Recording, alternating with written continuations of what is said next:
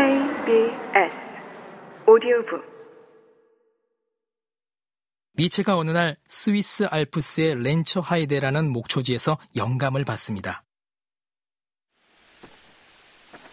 이곳에서 처음으로 허무주의라는 개념을 만들어내죠.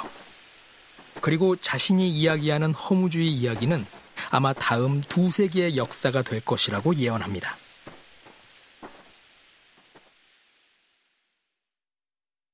니체가 허무주의를 이야기할 때 당대의 유럽인들은 이것을 잘 이해하지 못했어요.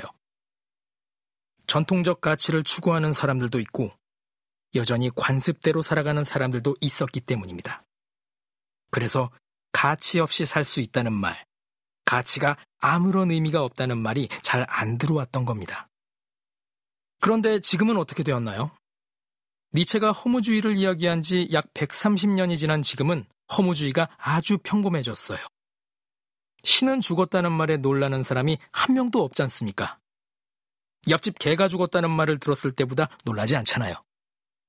이를 허무주의의 평범화라고 말합니다. 신이 죽었다는 사실에 놀라지 않아요. 그런데 지금으로부터 130년 전, 기독교적 가치관이 여전히 타당성을 가지고 많은 관습이 남아있던 시절에 니체라는 사상가가 신은 죽었다라고 이야기했을 때 그것이 얼마나 도전적이고 폭발력이 강했을지 상상해 보세요. 마치 조선 말기에 공자는 죽었다. 공자가 죽어야 나라가 산다라고 말하는 것과 똑같은 파괴력을 지녔을 겁니다.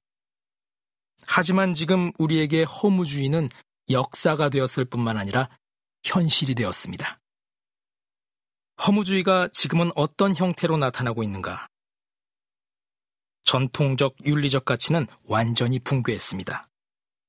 전통적 가치관이 지배적이었을 때 우리는 수직적 관계를 강조했습니다. 군신, 부자, 부부 등을 수직적 관계로 봤지 않습니까? 스승은 마치 아버지고 스승의 그림자를 함부로 밟아서는 안 된다고 말했어요. 하지만 지금은 이 같은 전통적 가치가 붕괴했습니다. 그렇다면 모두가 공유하고 지켜야 하는 새로운 가치가 있는가? 없습니다. 새로운 가치가 부재하는 거예요. 각자 개인주의, 이타주의, 자유민주주의, 사회주의 등등을 추구하는 상황에서 도대체 공통점은 무엇이냐는 겁니다. 모두가 공정한 사회, 정의로운 사회를 추구한다고 하더라도 공정과 정의에 관한 이해는 다 다릅니다. 가치가 다양하고 혼란스러워진 거죠. 완전 채식을 하는 사람들을 비건이라고 하잖아요.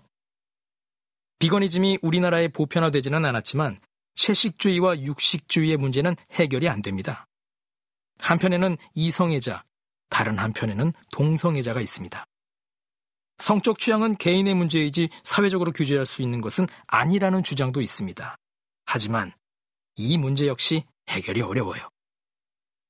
공동의 가치가 없고 개인의 취향에 따라 상대방을 판단합니다.